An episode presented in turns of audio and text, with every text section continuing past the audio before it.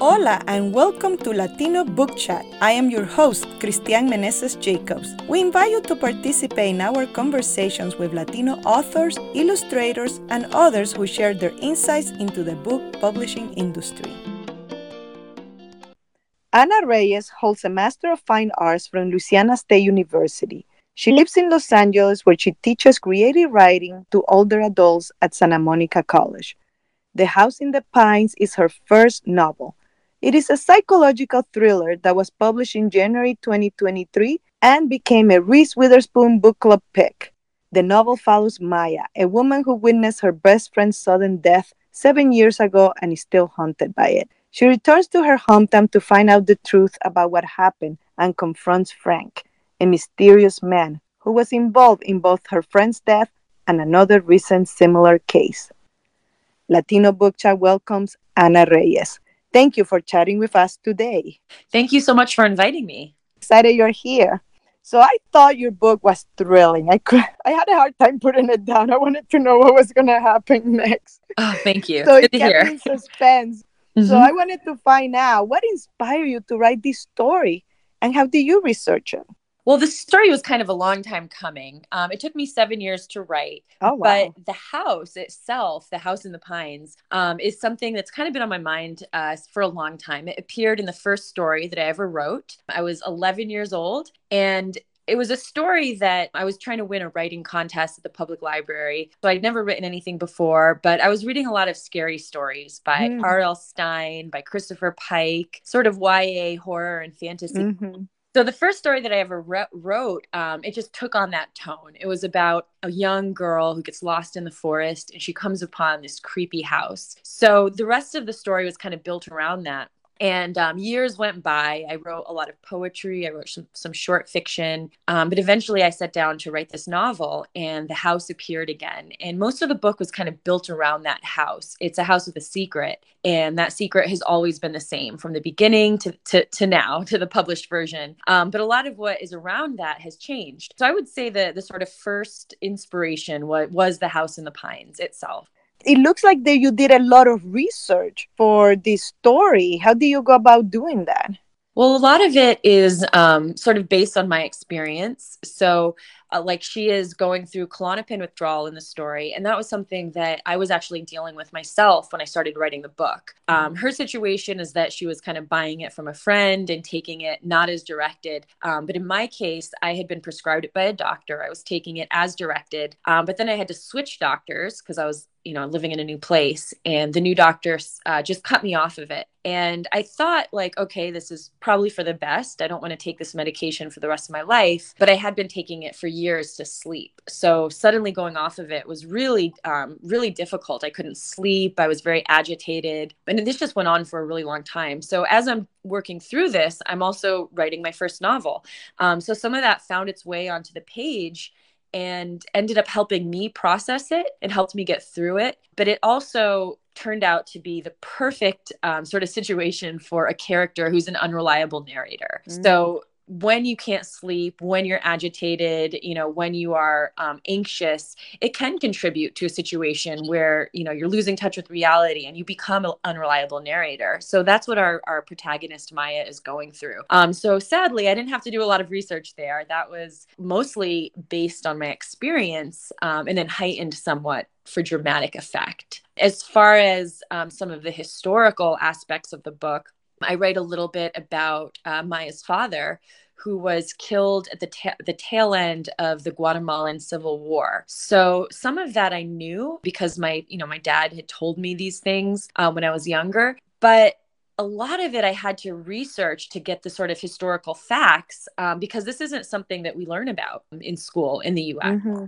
You know, the the um, Guatemalan Civil War was largely instigated uh, by a coup that was backed by the U.S. The CIA went down there and trained these, uh, you know, death squads essentially um, to protect the corporate interest of the United Fruit Company. So a lot of this I kind of knew vaguely, but I had never studied it in school. It was never presented to me um, in this, you know historical way. So I did research with that too. And I would say those are the two main, uh, without giving anything away, those are sort of the two main aspects of the book that I put a lot of research into. I feel like there are several elements that enrich the story. So I was very curious as to how you were able to balance the mystery, the suspense, and the psychological drama in, in your plot.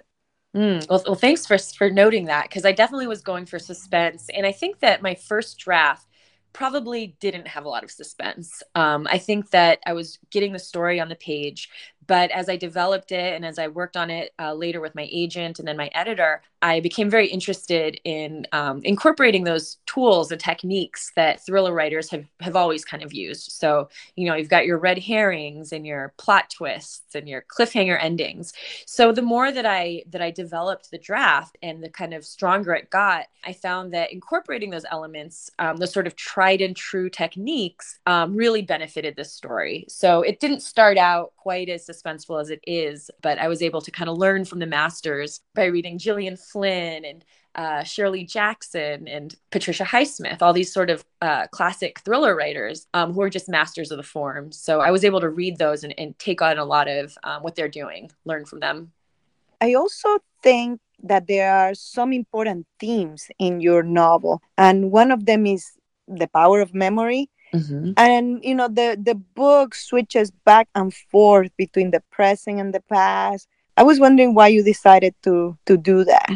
Well, initially it was set mostly in the present with just some mm-hmm. flashbacks here and there. But the story from that summer, the summer that Maya uh, witnessed her best friend's uh, death, those flashbacks felt very um, interesting to me and to, to my early readers. They were like, yeah, we, we really like those flashbacks. So I kind of developed those and dove into the details and expanded them to the point of where it became a dual storyline with almost half of the novel set in the past. Mm-hmm. And the mm-hmm. reason that I that I kind of gravitated towards that is that I, I realized that we know from the beginning of the book, pretty much, we know that Aubrey, Maya's best friend, is going to die at the end of the summer. So knowing that, I think it lent a certain gravity to her final weeks, days, and then ultimately her final hours because the reader is wondering, like, you know, we know what's going to happen, but how does it happen? Like, what choices is she making now that are going to lead to her death? And, and you know, how, how is it going to come about? So I, I really enjoyed writing those. And I found that, that readers were, were, were interested in it because of that sort of gravity of the situation yeah and i always felt so sorry for maya you know dealing with this trauma. What a traumatic experience for her yeah. to watch that happen especially when she is watching frank. I have to tell you that my favorite character is frank. Oh, you know a lot of people have said that. Oh yeah? Yeah. That's funny. He is so creepy but he's so fascinating too and intriguing. So tell us how you created Frank and what makes him so intriguing and, and also very dangerous, I think. yeah, well, well, Frank was all you know, he was there from the start, but he wasn't quite as menacing as he is now. Um, he was always the villain, but as I, you know, as I continued to work on new drafts and edit, I realized that his power is his ability to manipulate. So, mm-hmm. uh, but what he does is it's it's really sort of it's sort of the um, extreme manipulation that you know there are manipulative people out there who, who share his tendencies but he also has a very specific skill or we could even say power um, that he wields in order to to manipulate maya. And so i think that power makes him very dangerous and very different from other uh, sort of villains that we've seen. Um, his his specific uh, mode uh, his mo is um, is very different from what we've seen before. And so for me building up to the sort of reveal about how he does what he does um, involves involved really setting up his just just how how manipulative he is and how controlling and this need that he feels to be the only one in Maya's life. Um, so when they're together in the summer, the first you know when they meet, he wants to be everything to her. You know, he doesn't mm-hmm. like that she's going off to college. He doesn't like that she has a best friend who she really wants to spend time with and her mother. Um, so to me, that you know, there, there's a certain ring of truth in that type of person um, who just wants like all all of you. But I was able to sort of amp that up up with this very specific skill or technique that he has. And I had a lot of fun writing that character. I do hear a lot of people say that's their favorite character. That's specifically what they want to ask me about. And I think it's because he is a very different sort of villain. He really is. I was fascinated by him and, and how he does things. And I really was surprised. I didn't see it coming You know, I was like, wait, wait a second, what happened here? yeah. I love I to hear to that. Go back and reread the chapter. I'm like, okay, let me figure it out. I was like, mm-hmm. wow. Yeah, it was very sur- surprising. So I really like that. I thought it was very unique. Like you said, I have not seen that happen before. Are there some influences that have shaped your writing style and voice? Yes, um, many. So I, I've loved, as I mentioned, growing up uh, reading R.L. Stine and Christopher Pike. So I've kind of always been drawn to that sort of thriller pacing and, and mystery. Um, but as I got older, I would say that the writers that really influenced me were probably Shirley Jackson, um, Jennifer Egan, who wrote this fantastic book called The Keep, uh, that I will say is definitely an, an influence on this book and then some sort of contemporary writers uh, that I really enjoy reading who who write um, in the thriller genre. People like Alma Katsu is an incredible writer in the horror genre. Katie Gutierrez is a writer that I'm recently um, really enjoying. I, I read her uh, debut novel, uh, More Than You'll Ever Know, and I think she's a, a, master of suspense. So there's pretty much any writer out there uh, who, who's using suspense on the page I'm learning from. Are you currently reading something? What am I reading right now? Um, I just recently finished um, a book that I blurbed um, called Mr. Magic by Kiersten White. Um, and that's also a very suspenseful book about a creepy children's show and the hmm. survivors mm. of that show. So that that's what I just read that I would uh, most recently read that I would definitely recommend. So we know that you were selected by Reese Witherspoon for her book club. Mm-hmm. What was your reaction and what has been the response from the readers so far? It was just a dream come true. You know, I thought, you know, this is my first book. I didn't even sort of imagine that my first book, something like this could happen. So when I got the call from my editor, she said, Hey, do you mind if we jump on a Zoom with your agent later? And I was like, Okay, sure. So I didn't really know what she was going to say or even if it was good or bad, but I jump on Zoom and um, she's, she just told me, you know, Reese Witherspoon chose your book. And I, I almost, like I didn't really believe it at first. I was like, "What? Like, how, how did she even get? Like, like how did this happen?" Um, and the second thing she told me was, you have to keep it a secret. So Reese Witherspoon is the one that makes her announcement and nobody else can tell you like it just can't get out before then. So i had to keep it quiet and that was the hardest part was i wanted to tell everybody i wanted to put it all over social media of course but but i couldn't i had to keep it a secret. So that was just really exciting and i think that you know getting chosen for her book club not only is it a huge honor but it um, it allows people who might not hear about the book to hear about it. So i didn't expect so many people to read my book in the first year but you know here we are just four months later and so many people have read it and you know it's being translated into other languages and it's being read in in you know the UK and in Australia and I've heard from people there so I think that this experience I'm I'm just so grateful and, and feel so lucky um, because it's allowed me to reach people that I don't know that I would have reached um, as a debut author yeah I, I read a quote from her uh, about your book saying that she couldn't put it down. Yeah, I know. Like, yes, girl, I've memorized that quote. and I'm thinking, yes, I know you're so right. the same thing happened to me. I couldn't put it down. You know? so it, it, it's so cool. I really love it. So are you working on anything new? Yes, I'm working on my second book. I haven't really said what it's about yet, um, mm-hmm. but it's also a thriller. It has a little bit more, um, I think it's scarier. It might have a slight more horror flavor to it, but it's also, you know, a suspense novel. And this one is going to be set in Texas. Oh, Texas. yeah, where my family lives. yeah. Oh, wow. Well, that's exciting. Yeah. You know, I, I don't tend to read this kind of novels, but hey, I think that they're gonna be my favorite now. Good. I yeah, I love. I mean, I read. I try to read every genre because I think that you know helps me as a writer and just kind of helps me be aware of what's out there. And I love most genres, but I find that when I just want to sit down and get lost in a world and like forget where I am, like to me, thrillers and suspense, there's something about them that just pulls me in. I, I have to tell you, I think this was my first experience, you know, reading one of this kind of like, um, mm-hmm. you know, contemporary novel, you know, because I, I read Edgar Allan Poe before, but, you know, I can't, I, I have to read just a few of them because they are very scary to me. well, thank, thanks for giving it a shot. I, I really appreciate that. yeah. Yeah. So I, I'm definitely gonna be excited to to wait for your second book. Yeah. Thank you. And I will, you know, find out more about other books like yours. That's so so cool. I think they're really cool. I, Mhm. I like them. I like that suspense, that wanting to know what's gonna happen. Oh my God, how is this working? How it happened? How how did he do it? You know, Right. that's what I was trying to get. It's like, oh my goodness. So yeah, it, it's quite the experience to read your book. I have to tell to our listeners, you know, it is really a cool experience. I, I really was very excited reading your book. Mhm. And I know that you are a teacher also, that you teach creative writing to Mhm. older adults. So tell us about that.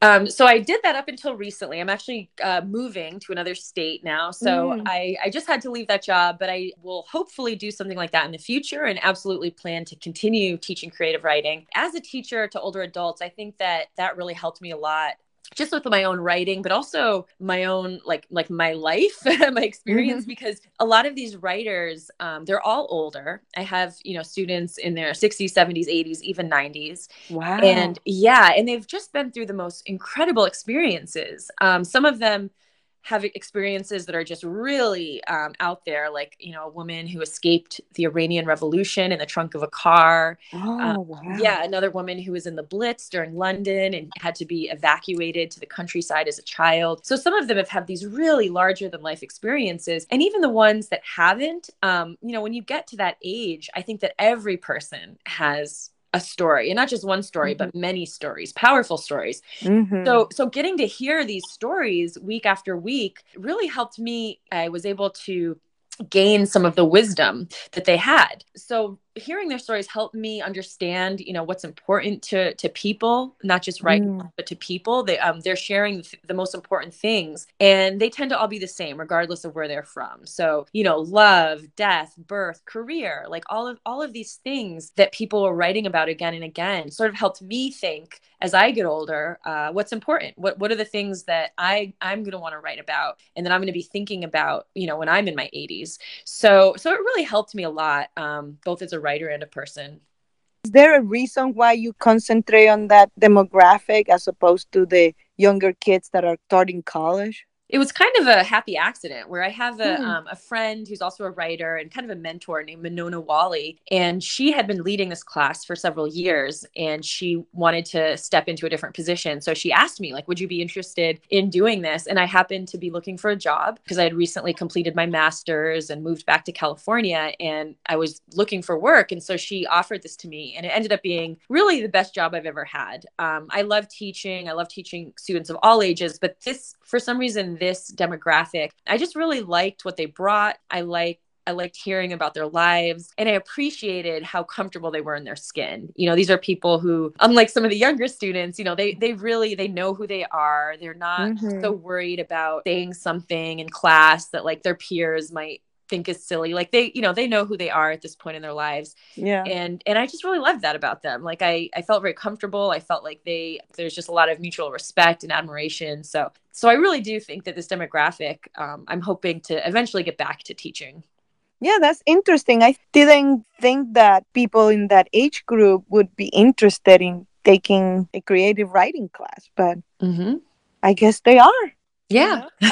I was so surprised. I was, wow, that's really cool. yeah. So you prepare something for our listeners? uh-huh. So i'm going to read it's about a page and it's the prologue. So the very opening of my book i'm just going to read that and hopefully it'll give you a sort of taste of the tone and voice of my book. Prologue. Deep in these woods there is a house that's easy to miss. Most people in fact would take one look and insist it's not there and they wouldn't be wrong not completely what they would see are a house's remains a crumbling foundation crawling with weeds a house long since abandoned. But look closely at the ground here, at this concrete scarred by sun and ice. This is where the fireplace goes. If you look deeply enough, a spark will ignite. And if you blow on it, that spark will bloom into a blaze, a warm light in this cold, dark forest. If you come closer, out of the cold, the fire gets stronger, blows smoke in your eyes tumbling smoke with a burning pine smell that sweetens to the smell of perfume, then softens to the smell of your mother's coat. She's murmuring in the next room. Turn around, and here come the walls, shyly, like deer emerging from the trees. Frozen concrete becomes an area rug. Take off your shoes, stay a while. Outside, the wind is rising, and there comes a clacking, a close, rapid shatter. It must be the windows in their sashes. A light snow sifts from the sky, blanketing this cozy home, tucking it in for the night. Good night, little house, and good night, mouse. Remember, for once there is no reason to get up, no one to chase or run away from. From the kitchen comes the smell of home, the sounds of a saute. This is how the world was once, before the first colic, before the first scald, the first getting lost. And this is why you do it. Good night, nobody. Good night, mush. And good night to the old lady whispering hush. Get a good night's sleep, because when you wake, this house will be gone. wow. yeah, reading that, it piqued my interest. I was like, hmm, what's this going to be about? Yeah. Have you ever seen a house like the one you describe here? You... No. Or, or is it only live in your imagination? I, have seen it in my imagination. I feel like I've seen it because I've pictured it so much. I've I've written about it. I've like really pictured it down to the last detail. So I do feel like I've seen this house, but in fact, it doesn't exist. uh, that is a good thing, huh? yeah, exactly. Uh, the book is The House in the Pines by Ana Reyes. Participate in this week's book giveaway by writing a review of Latino Book Chat on your favorite streaming platform. Send me a screenshot of your review as your entry. You can submit your entry via Facebook, Instagram, or Twitter at Latino Book Chat. You can purchase a copy of Ana's book at our online store at nicagal.com. A girl from Nicaragua, nicagal.com, N I C A G A L.com. Ana Reyes, thank you so much for chatting with us today on Latino Book Chat. It has been oh, a pleasure thank you to have you on the show. It's been my pleasure too. Thank you. Thank you for joining us today. Visit us on Facebook, Twitter, and Instagram at latinobookchat.com. Please subscribe on your favorite platform. Whatever you're listening to us today, please give us a positive review and as many stars as possible. Sharing the show will help it grow and continue to come to you. Thank you for your support. Hasta pronto! Latino Book Chat is a production of Nicagal Media. Today's episode was hosted, produced, and edited by Cristian Meneses Jacobs.